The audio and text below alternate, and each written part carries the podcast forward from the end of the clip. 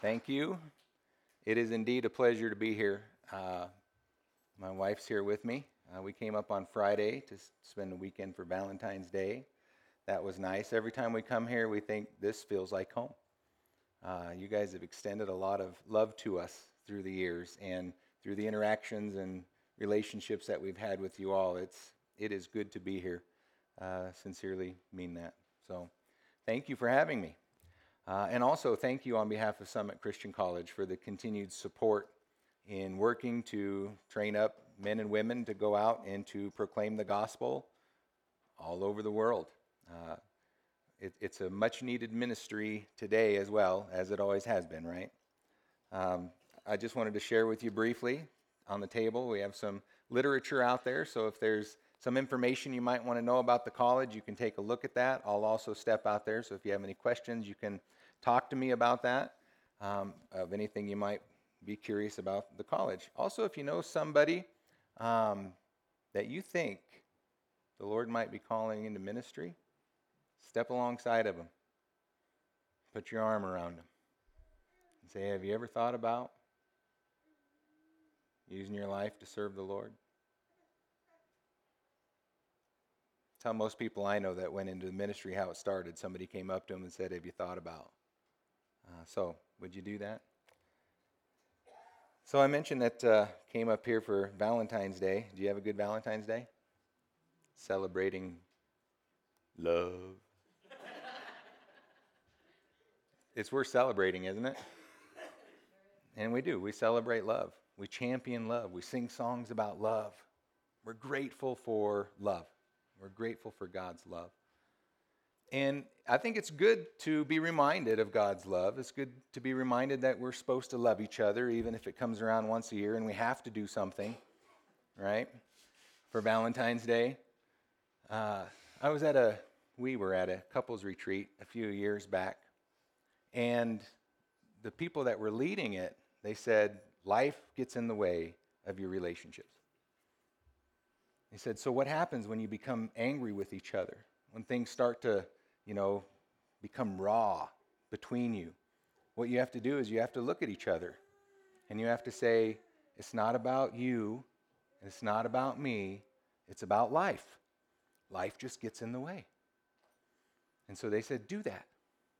So I looked at my wife and I said, sometimes it's about you. and then I said, and sometimes it's about me. Because it is, isn't it? Now, the person that was leading that was not wrong. Life gets in the way. Life is rough, isn't it? And that, that's why we're told in the scriptures that love is a labor. It's not just the good feelings that we have. It's just not the way that we feel towards somebody when we feel good, or it's not just the being on the clouds type of feeling, right? Paul says it very clearly in, in 1 Thessalonians chapter 1 when he's praising the Thessalonians and saying, I, I praise God for you. I pray for you continually. Because he, what he sees in them is their work of faith and their labor of love and their steadfastness and perseverance in the Lord Jesus Christ. Did you notice that each one of those highlights of faith, the three big ones, faith, hope, and love, they all had work or perseverance tied to them. Your work of faith. It's a work. Your labor of love. It's a love. It's, it's a labor. And that word there that's used for labor, it, it, it doesn't mean just regular work. It's the word for toil. It means strenuous labor. It means sweat producing labor. Some of you are like, I know that kind of love. Right? My wife's shaking her head. Yes, I know that kind of love. It takes a lot of work to love somebody like you. It is a labor. And the thing that happens is life can get in the way, right? Life can wear us down. And this is exactly what Jesus says takes place. In Matthew 24, he says, In the last days, lawlessness will increase. And when lawlessness increases, love grows cold. Did you hear that? When lawlessness increases, love grows cold. In other words, when we live in a society or around people and even with ourselves who are sinful, and don't walk by the Spirit and don't walk in love. And we live in a culture that says we don't care about the truth. We don't really care about what's right. We just want to get ahead. You live in that long enough, you know what it does to your heart? It produces something in your heart. It makes your heart sort of shrink and get hard, right? It's not about you, it's not about me, it's about life. Well, it sort of is about us because it's our heart. It's our heart that's being affected by it. If you don't believe me, someday when you wake up nice and happy and you're heading off to work or well, maybe you wouldn't be happy going to work. You're heading off to your favorite restaurant or something, and, and somebody pulls in front of you, just doesn't care, runs a red light, the stop sign, doesn't do the right away, whatever. What's the first thing that happens to your heart and mind? My love has just increased so much, exponentially. My grace is through the roof. I'm just so grateful that people are unkind and cut me off and don't care. And we don't do that, do we? We don't do that. When life gets hard on the outside, it affects us on the inside. When life gets rough on the outside, it affects us on the inside. And what Jesus is warning about is he's saying, times are going to be rough. We live in a fallen world. We live in a place where people don't care about the truth, they won't care about love, they won't care about righteousness. And sometimes, unfortunately, they don't care about you and you're the recipient of that. And he says, What can happen is our love will grow cold. We'll start to be infected by that.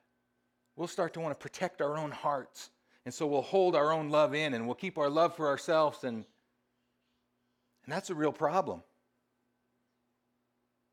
because we're called to love, we're called to labor in love. We're called to love as he loved us. This is a warning that, that John gives in the book of Revelation to one of the churches. Revelation chapter 2 and verse 1 to the church in Ephesus. To the one who holds the seven stars in his right hand and the one who walks among the seven golden lampstands says this. And what that means, John gave us that, that interpretation of that. It means that Jesus is right here with us. The lampstands are the church. He's the light, we're the stand. He shines his light through the church, through his people. And it says that he walks amongst the lampstands. He knows.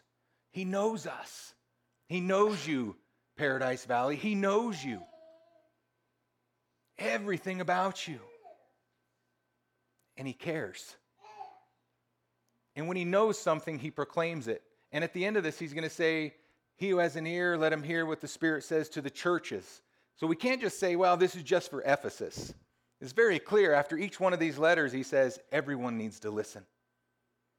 We all need to listen to this. And look what the Spirit says to the churches I know your deeds, I know your toil, your perseverance I know that you cannot tolerate evil men, and you put to test those who call themselves apostles, but they're not. And you found them to be false. And you have perseverance and have endured for my name's sake and have not grown weary. But listen to this. But I have this against you.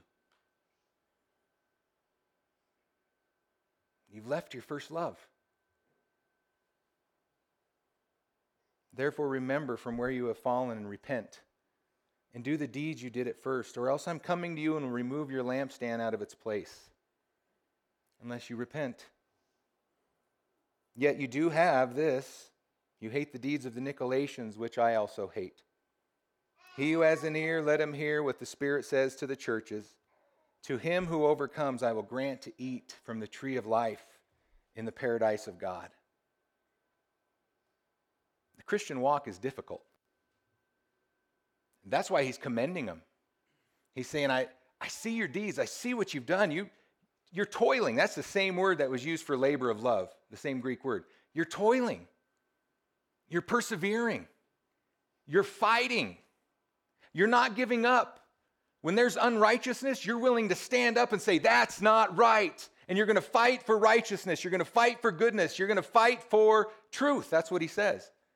You're able to, you're using your mind and you're testing whether these are real apostles or false apostles, and you're able to say, that's not right. That one doesn't belong to Jesus. That's not from the mouth of the shepherd, that's from somebody else. And, and that takes work, doesn't it?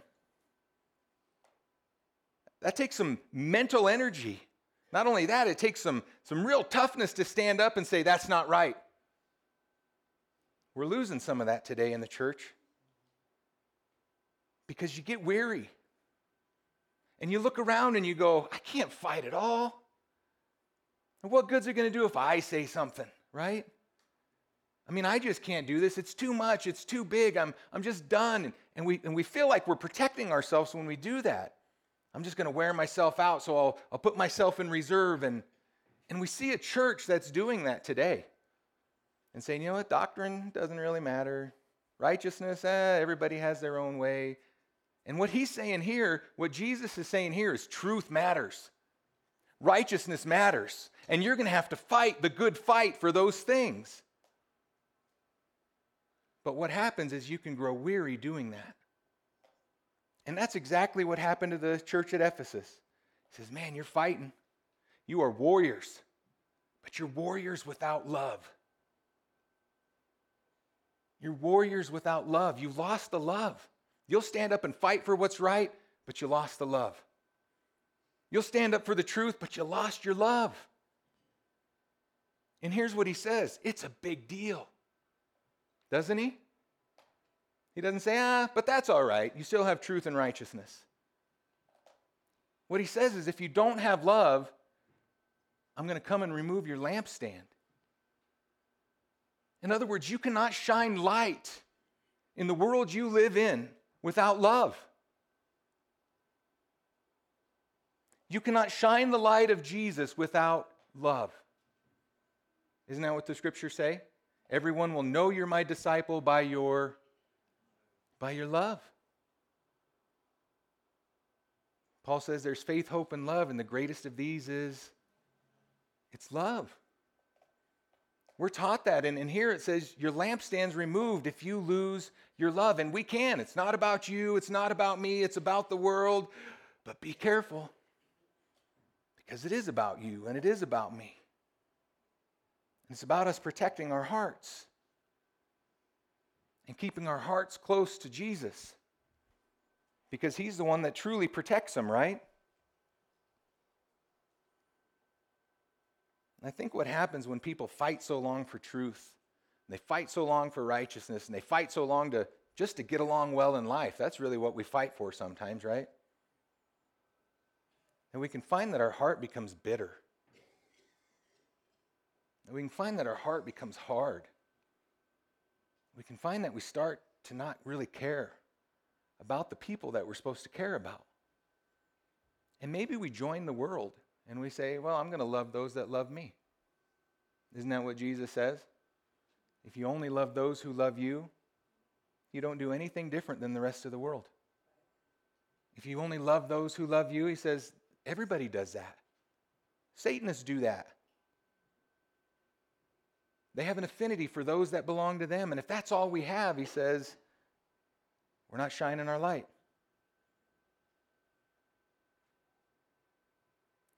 I really love how he says this to them when he asks them to repent. He says, Think about the heights from which you've fallen. It's like love is, is up here. Love is the heights being like Jesus in love is, is reaching the pinnacle, isn't it? And when you lose that, you, you drop. You fall. That's what he, what he says. Remember the things that you did at first, is what he says.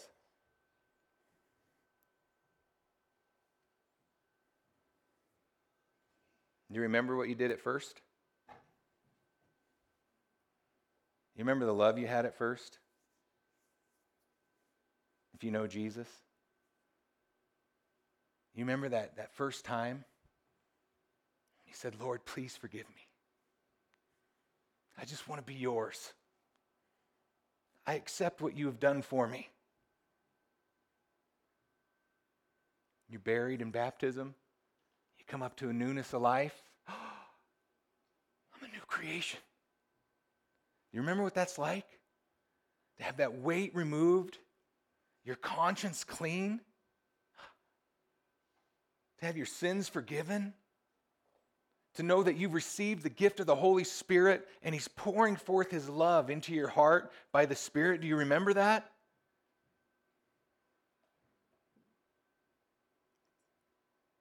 But between then and the time He comes back, there's a battle. Between then and the time He comes back, He says, persevere, overcome, labor don't grow cold. Don't let the world pull you away. Don't let your heart get hard. Stay close to me. Cling to me. Isn't this what he says? Abide in my love. Stay in my love. We have to watch it. Because if we don't watch it, we'll wake up bitter. We won't know how it'll happen. Just along the way somewhere. We'll say, What happened? I'm, I'm disconnected from the Spirit. I'm disconnected from God. I'm disconnected from those works that I did at first when I was excited. And He calls our attention to that because it is real. And it's not a joke losing our love. And it happens when we're not careful. It happens when we have our eyes fixed on the world too much and not enough on Jesus. That's the heights, isn't it? Jesus, to be like him. And here's the thing you guys know this as well as I do. What I just said that we're supposed to do is impossible, isn't it? It's impossible on our own, right? We can't just make something change within us to be like, oh, now I'm loving. We can't do that. It takes His Spirit at work within us. It takes our surrendered heart to Him for that to take place. And here's the thing He says We love because He first loved us. Let that sink in a minute. The labor of love that He's asking us to do, He's not standing off at a distance and say, Go love. He's shown us. He's loved us with that same love. He has poured forth that love into us so that we can share that love with others. It's not something we manufacture by ourselves. It's not something that we can come up with in the natural. This type of love is supernatural, isn't it? It's still a labor, though. It's still a labor. It's still something we have to work at.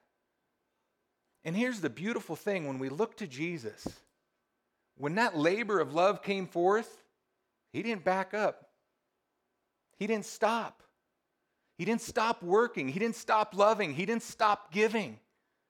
He left the glory of heaven and came into a sin filled world. He jumped into a pool of sin to save his bride from drowning. That's love I'll leave glory. He was motivated by love to come for you and I, to come into a dark world, powerful and motivated by love. And, and think about his life. What, what are some of the things that you would say, ah, you know, that's what gets me? When somebody does this to me, that's what gets me. That's where the love grows cold. Jesus endured it. When he did a good work, and people said, ah, it's by Satan that he did that. It's by Beelzebub. I'll tell you what his motives are. His motives aren't good. He's, he didn't stop loving, he kept going. When they took him to the edge of a cliff to throw him off, or they picked up stones to stone him, he didn't stop loving. He kept going. All the way through his life in ministry, he reflected love in amazing ways, mind boggling ways, I think. when we stop and meditate on them. In John 13, the last Passover, it says that Jesus knew that his time was short. He knew that he was going back to the Father. And it says this that loving his disciples, he showed them the full extent of his love. And so here's the King of Kings, the Lord of glory, the eternal one, the one that John says, I'm not even unfit to undo his sandals. He comes and he, he puts on the servant's towel and he shows his love by washing his disciples' feet.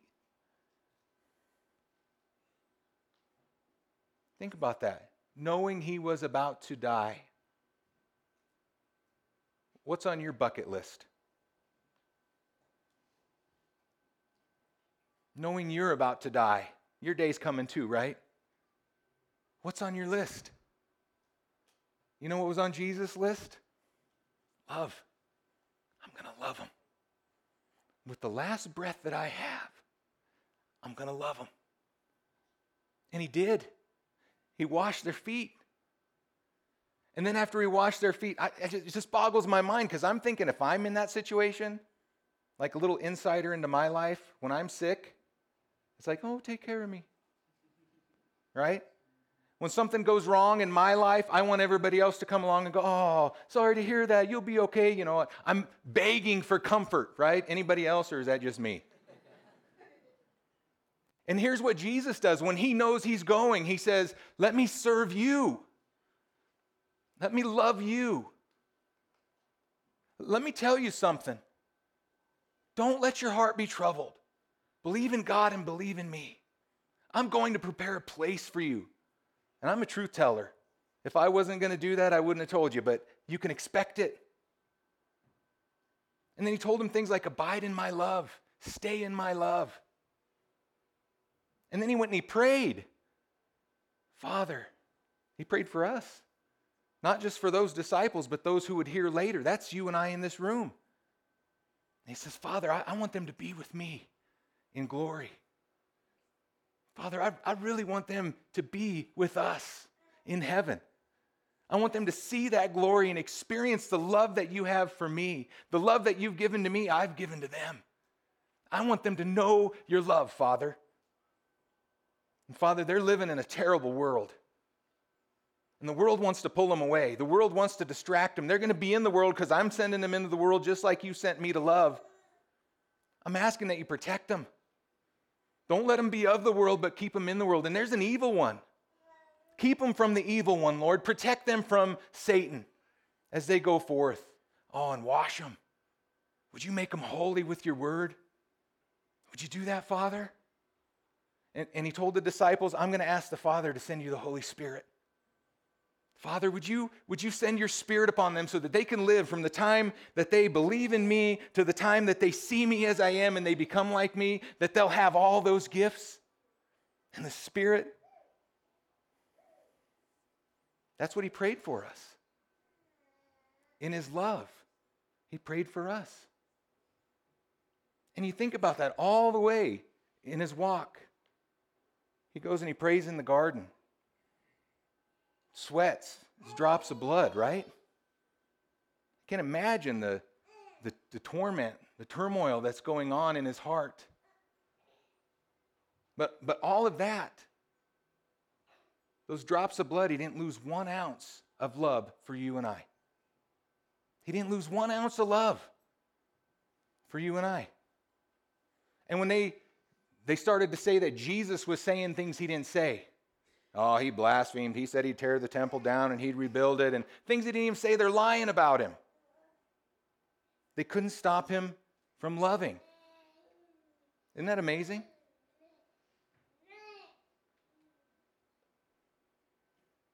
When they scourged his body, they couldn't beat the love out of him. Let that sink in. They couldn't beat the love out of him.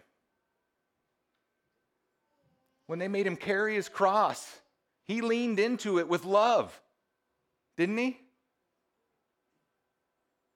And when they stripped him of his clothes to shame him, put him up naked on a cross for everybody to see and gawk at. They couldn't shame him out of his love. Hebrews says he despised the shame, looking for something greater. They couldn't shame him out of his love. When they nailed him to that cross, it was his love that kept him there. Because he could have called legions of angels, but he stayed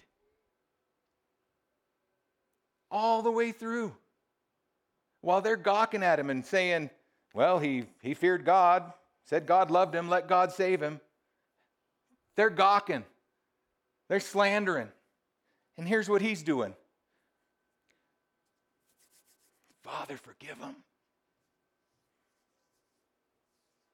Forgive them. Isn't that amazing love? They could not stop the love of Jesus. And here's what I think sometimes I think sometimes we think that, well, it's Jesus, right? I mean, he's Jesus. He loves. It's just in his nature. He does it naturally because it's in his nature. And we forget that for Jesus, it was a labor too. He was tempted as we are. He felt pain like we do. He didn't stop, he kept going. See, we, we can't diminish the love of Jesus and the acts of Jesus by saying, well, it's Jesus. It's still love. And I imagine some of you know that because I think some of you are filled with the Spirit of God and you love. And times you still go, this is so hard. It's so hard, and you keep going. They put him in the ground, they killed him. But they couldn't bury his love. We're here because we know the rest of the story, right? Three days later, the father says, Arise, my love. Arise. And here's the thing all of those things that Jesus did in love, in a labor of love, all those became reality. Those, the prayer that he prayed for us, when he said, Father, I want you to forgive them. Yes. Arise, my love. Father, I want them to be able to see you and I in glory together. Yes, arise, my love. Father, I want you to protect them from the world. Don't let the world harden their heart and turn them away and let them become one of the world. Yes, arise. All those things that he did in love. Well, let me say it this way He still loves us. He didn't stop when he resurrected to the right hand of the Father. Instead, he, he sent forth his spirit to pour his love into our hearts. He sent forth his spirit so we could have the same type of love that he has, so that we can experience his love that way. In Revelation chapter 1, John gives a greeting to, to the churches that he's writing to. And he says, Grace and peace to you from, from God, from the one who is and who was and who is to come, and from the seven spirits that are before the throne, and from Jesus Christ, the faithful witness, the firstborn from the dead, the ruler of, of all the kings of the earth, to him who loves us and shed his blood to save us from our sins. That's in the present tense. This one who is the first witness, the faithful witness, the firstborn from the dead, the King of kings, the Lord of lords,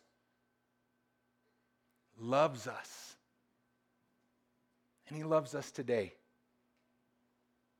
He hasn't stopped. He hasn't stopped loving us. And his desire is that we share that same labor, that same love but it's not going to happen on our own.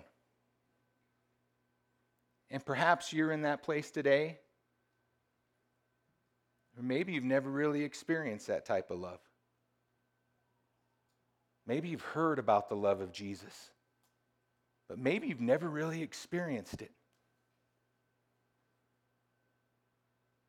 He wants you to experience it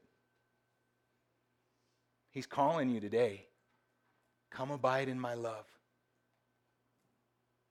Come receive my love. Come stay in my love. But I suppose, probably for most of us, we've experienced that love. We're here because we know of his love. But maybe from that first time when we said, Oh, Jesus loves me, maybe life's got rough. Maybe we've been wronged. Maybe the temptations of the world has, has pulled us in. Maybe we've quenched the spirit. And maybe we're saying now, I, don't really sense that love anymore. I don't sense that supernatural presence of God with me anymore. I want to tell you that invitation that he gave to the church at Ephesus is for us. Come. Repent. In other words, turn back to me. Turn back to me and receive the fullness of my love. And then abide in my love. It's for all of us, it's for all who will believe. I have some friends that just went to Israel, and they're posting their pictures all over Facebook. I've never been there. But I look at those pictures, and here's a thought that went through my mind at first. I thought, wouldn't that be awesome? I mean, wouldn't that be awesome to be at the Sea of Galilee and to see where Jesus walked and where the fishermen fished? And wouldn't that be awesome to walk in the uh, where the Wailing Wall is, see the Temple Mount, and think Jesus walked here, the apostles walked here. Wouldn't it be cool to go into the garden, see the vineyards and stuff like that, and, and, and maybe hear somebody teach something about uh, I'm the vine, you are the branches? I mean, there'd be something awesome about that, wouldn't it? Something being in that natural location and say, Jesus was here. The truth is, is that probably most people aren't going to get to go there. There's something greater. We get to walk in his steps, not next to a physical sea, not on a mountain, not in a vineyard, right here in spirit. We get to walk in his steps. We get to walk as, as he walked. We get to love as he loved. You're going to know Jesus greater from walking in love than you will ever sitting on the seaside of Galilee. You're going to be able to serve as he served. And you're going to know the heartache when people turn away from you that you're serving, just like he did. You're going to know him intimately when you give him your heart and you say, You teach me to love. And you will know, I'm sure you know now, but you will know that love is a labor. And there will be times when you'll say, I want to quit. This is too hard. Maybe I'll just set sails and wait it out for heaven. Missing out on the best life. Remember the heights from which you fall if you give up on love. Today, if you need to make that decision, if you know that you have not been in His love, if you know that you have not received His love, if you know that you are not saved, today is a beautiful day to be saved. And spend the rest of your life learning to love like Jesus did and receiving his love. Today's a great day for it. And if you're in that other camp where you received it, you've become hard, it's a great day to allow the potter to mold your heart once again and soften it to be the home of His Spirit.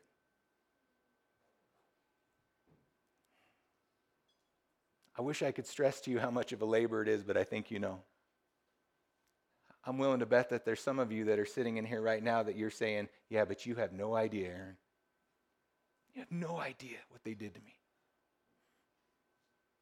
You have no idea what I've been through.